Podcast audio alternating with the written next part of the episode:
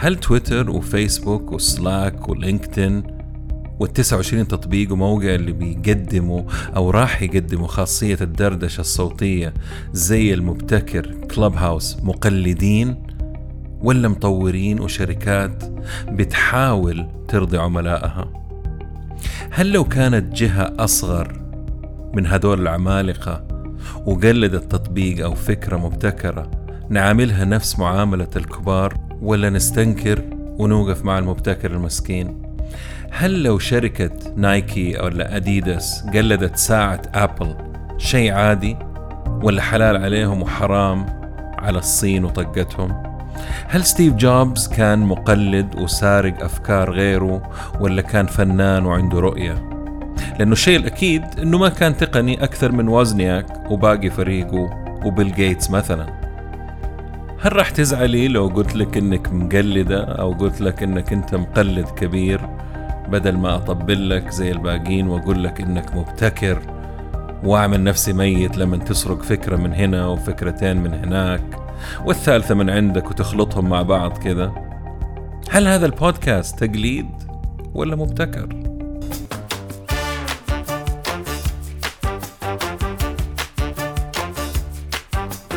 أحيانا الموضوع ما يحتاج بودكاست كامل لكن موضوع مهم ويحتاج شيء زي البودكاست. بس ما هو بودكاست شيء مختصر مفيد سريع. هذا pod snacks زي التصبيرة كذا ال appetizer قبل البودكاست. pod snacks نتكلم business مع ممدوح الردادي.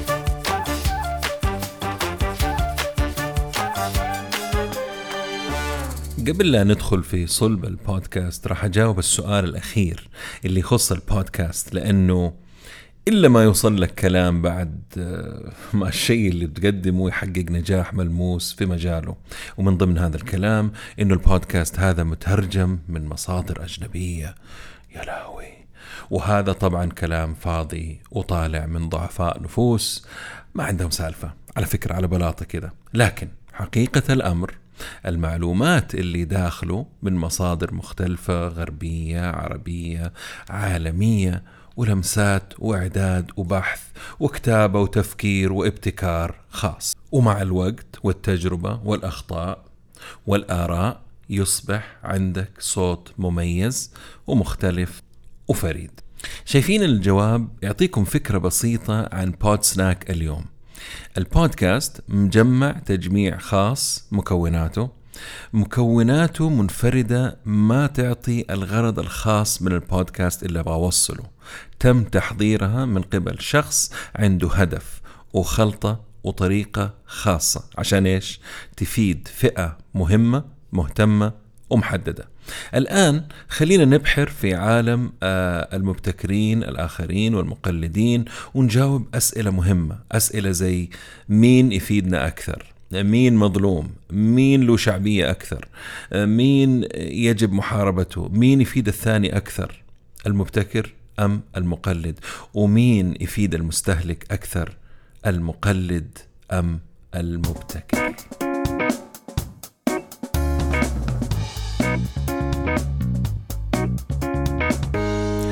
أحتاج هنا أرجع لكتاب Steal Like an Artist أسرق مثل الفنان لأوستن المؤلف أوستن كليون. وأخذ منه بعض النقاط لتوضيح بعض الأمور عن المبتكرين والفن. ونقصد بالفن هنا كلمة art وتحت هذه الكلمة أي شيء يحتاج creativity أو ابتكار مثل الموسيقى التصاميم الفيديوهات المدونات كتابة business خطة تسويقية أو حتى بودكاست من أهم النقط في الكتاب إنه واحد ما في شيء اوريجينال أصلي. ويقصد طبعا إنه أي شيء تشوفه مركب أو مبني على أمور أخرى. لو أخذنا مثال للموسيقى اللي تنتشر عالميا تلقى أغلبها مبنية على أغاني قديمة نغمات ناجحة تعودنا عليها سواء نغم أو كلمات أو طريقة غناء. المغني هنا جالس يحط لمساته الخاصة على شيء سمعه وعجبه ومع الوقت يطلع بشيء الناس تقول إنه راجع له هو شخصيا. النقطة الثانية اللي عجبتني في الكتاب كل شيء نشوفه معمول له ريميكس والريميكس هنا معناته مركب من أجزاء صغيرة وكثيرة بطريقة متناسقة ومختلفة زي عمل الدي جي ياخذ أغاني مختلفة وإما يخلطها أو ياخذ منها أجزاء ويركب آه، فيهم شيء معين ويطلع لك track النقطة الرابعة اللي عجبتني ومن الناس اللي يعني أشهروها هو ستيف جوبز مع أنه ما هو الوحيد. لما طلب من فريق عمله صناعة هاتف ذكي بزر واحد فقط. في زمن الجوال أنا أتذكر كان في أكثر من مية إزرار وكل ماله الشركات نوكيا من ضمنها كانت بتحاول تزيد الأزارير عشان تبين لك أنه الجهاز مليان ومهم. النقطة الأخيرة من الكتاب قبل ما أبدأ آه، مقارنتي بين المبتكر والمقلد هي نصيحة للمبتكر عشان تسهل حياته وأنا شخصيا أعمل بهذا الشيء من زمان. Write the book you want to read. أكتب الكتاب اللي نفسك تقرأه. هنا يكلم أي شخص عنده فكرة يبغى يطبقها أو يحولها لأرض الواقع بعيدا عن التسويف والكسل. ممكن نغير في الجملة وتصير أكتب المدونة اللي نفسك تقراها. أعمل البرنامج اللي نفسك تشوفه على اليوتيوب أو تيك توك. أفتح المطعم اللي نفسك تاكل منه. أبني المشروع اللي نفسك تمتلكه وقدم من خلاله منتجك. أو يا ممدوح أعمل البودكاست اللي نفسك تسمعه. وعلى فكرة بعيدا عن الغطرسة ومن أجل التحسين أنا فعلا أسمع البودكاست بعد فترة يعني مثلا خلينا نقول سنة ولا ستة شهور أرجع أسمع البودكاست من جديد أشوف عاجبني وإيش مو عاجبني من أجل التحسين طبعا وأحيانا بجدد معلوماتي. طيب سؤال لكم كذا. مين يسبب اضطراب في السوق أكثر؟ صناع السوق الكبار أم رواد الأعمال الصغار؟ الآن خلينا أستعرض معاكم عشر نقاط لكل من المبتكر والمقلد كنوع من المقارنة السريعة. المبتكر الأول ال first market والى آخره المبتكر ال creative okay ياخذ وضعية قائد السوق لما ينزل السوق market leader position والمثال هنا راح يكون لأوبر.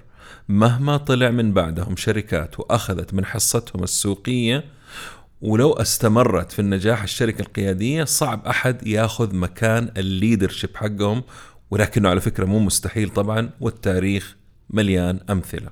اثنين ال brand recognition أو قوة ال brand والتعرف عليه بسهولة تكون من نصيب المبتكر.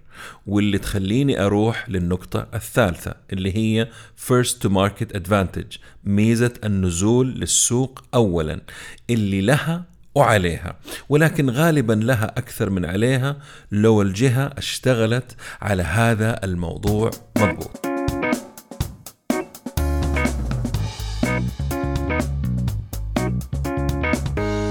النقطة الرابعة ال premium pricing ميزة التسعير العالي تكون من نصيب المبتكر أو الأول للسوق لأنه سوق جديد. فكرة جديدة brand جديد شريحة عملاء أوائل innovators. السعر ما يفرق معاهم أهم شيء يكونوا أول ناس. مثال هنا هواتف أبل أول ما تنزل. موديلات السيارات الجديدة للبراندز العالمية. خامس نقطة هي إنهم يقدروا يحددوا العميل اللي يناسبهم ويسوقوا له بلغته في مكانه بطريقته وبالأخص اللي راح يدفع علاوة إصدار زي ما يقولوا لشراء المنتج أو الخدمة عشان يكون مميز. okay. سادس النقاط عندهم فلوس يحرقوها أو يصرفوها أو يستثمروها في ال research and development ال R and D البحوث والتطوير. المبالغ هذه بتكون مهولة من وراء نزولهم للسوق كمبتكر أول. وهذه المبالغ تساعدهم في تقديم أشياء مستقبلية أفضل وجودة أعلى وفريدة مكلفة آه، ما يقدر عليها غيرهم. هذا غير الوقت لإنجاز هذا الشيء يعني يحتاجوا وقت عشان يسووا ابتكار ويطوروا ويعملوا وإلى آخره. مثال آه، السيارات الألمانية مثلا معروف أنها تأخذ من سبعة إلى عشر سنين عشان تنزل لك موديل جديد عكس شركات الشرق الأقصى اللي هي كل ثلاث سنوات أو أربع سنوات. النقطة السابعة هي جذب أمهر العقول والتقنية والتطوير والكوادر المكلفة الأمهر في الأسواق اللي اشتغلوا فيها. براندهم القوي ومركزهم في السوق عامل مساعد. يعني لو عرضت شركة أمازون أو أبل وظيفة لشخص نسبة قبول وعرضهم أقوى بكثير من مؤسسة حسب الله للهواتف الذكية مثلا حتى لو كان حسب الله راح يدفع لهم أكثر. ثامن الأمور إمكانية التعاون مع كبرى الشركات العالمية وإبرام صفقات وتحالفات مليارية تفيد الطرفين. تاسع الأمور سهولة دخول أسواق جديدة تماما لهم بسبب قوة براندهم وموقعهم على خارطة السوق.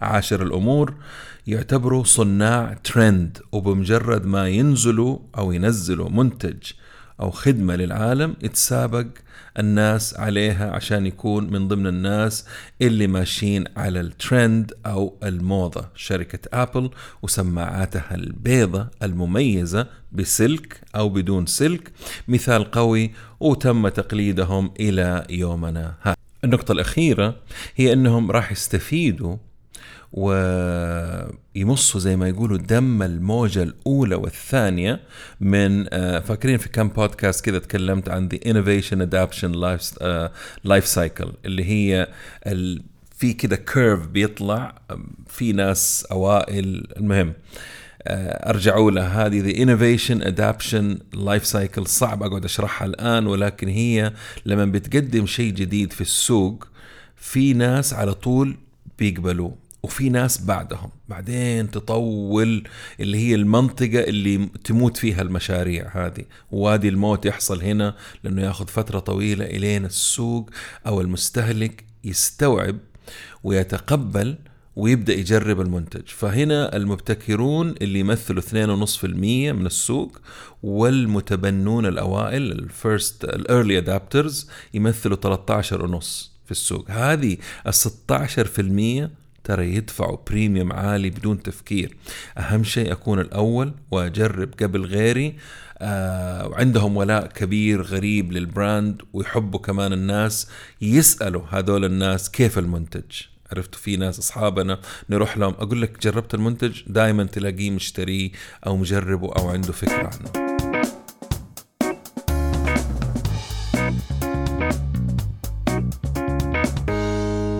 نيجي على أصحاب المقلدين الآن ونشوف المزايا اللي عندهم. أول الأمور إنهم داخلين يبغوا فلوس سريعة بعد ما شافوا نجاح المبتكر بالشيء اللي قدمه يعني ما يحتاجوا يبتكروا ولا يخترعوا ولا يدرسوا ولا يسووا كثير عشان يقنعوا الناس بمنتج جديد غير معروف.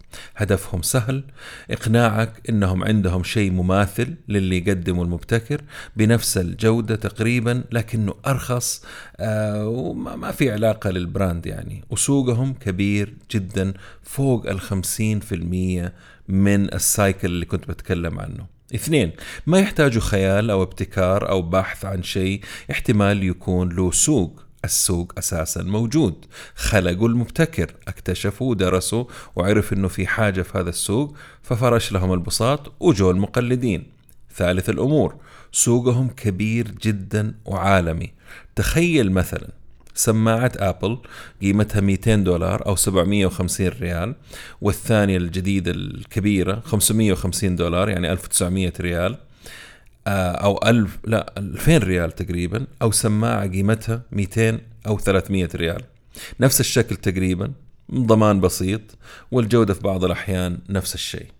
الفرق الوحيد إنه هنا ما عليها ال brand أو العلامة حقت الشركة العملاقة. رابع الأمور بالنسبة للمقلدين سياستهم غالبا in and out يدخل السوق المولع ويطلع بسرعة. لما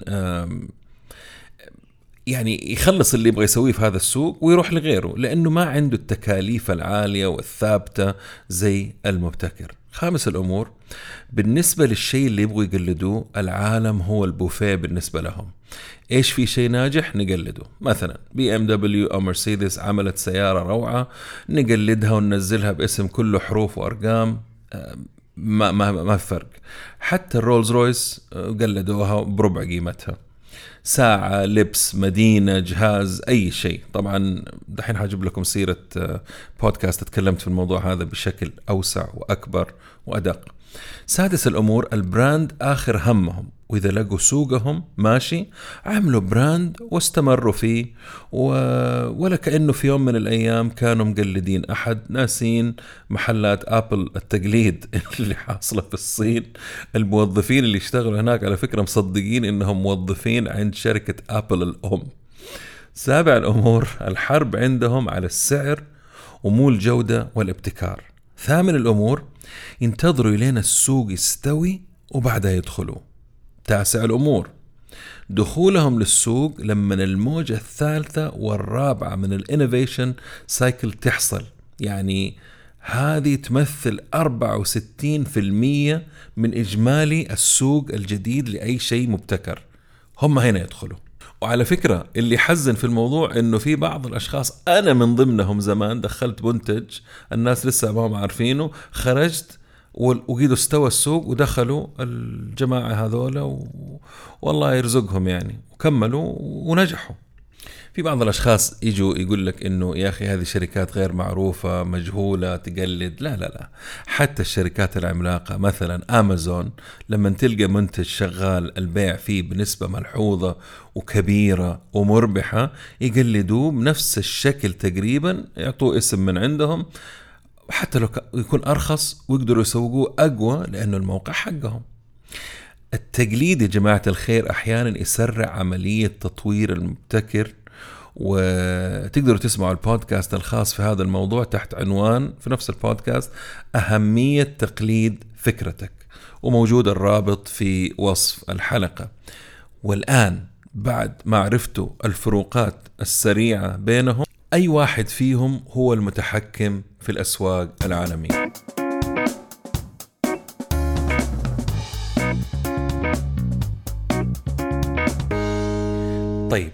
وانت حسب شخصيتك مين فيهم مقلد ولا مبتكر؟ وهل هو بالاختيار بالظروف بالشخصية بالفرصة اللي قدامك لأنك تقدر؟ محتاج فلوس سريعة الآن آه، عندك مشروع ثاني تبى تسوي لك أي شغلة بسرعة بس وبعدين ترجع لمشروعك؟ طيب بعد ما عرفنا إنه كل فكرة مهما كانت جديدة مبنية على أفكار سابقة إيش يعني هذا الشيء؟ هل يعطيك دافع إنك تنتج وتبتكر وتنجز ولا راح تستمر آه تشمئز فقط من المقلدين وتحاربهم؟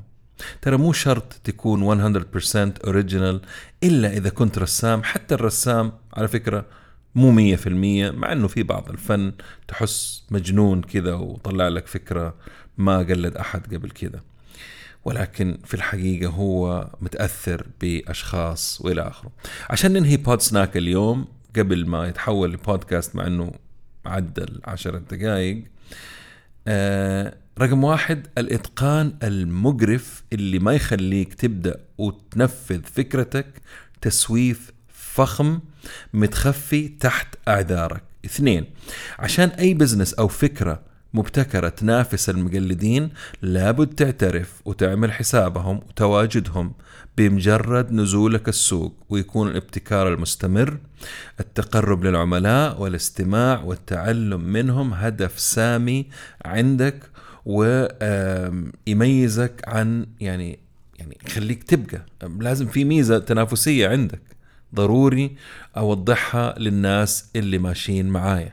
ثالث الأمور لابد لأي جهة مبتكرة تصنع بيئة عمل تصنع entrepreneurs لأنه المستقبل رايح في هذا الاتجاه. entrepreneurs اللي هم رواد الوظيفة رواد داخل نفس المنشأة اللي أنت تشتغل فيها أو أنت صاحبها. في السعودية أشهر شركة عملت الشيء هذا في السبعينات هي شركة أرامكو. وأكثرهم اليوم يعتبروا من أثراء أثرياء المنطقة الشرقية وأسماء رنانة في عالم البزنس. وإذا يهمك آه أنت شخصيا تصير أو تتحول رائد وظيفة انتربرنور رابط البرنامج اللي بقدمه موجود في وصف الحلقة. شكرا لوقتكم والسلام عليكم ورحمة الله وبركاته.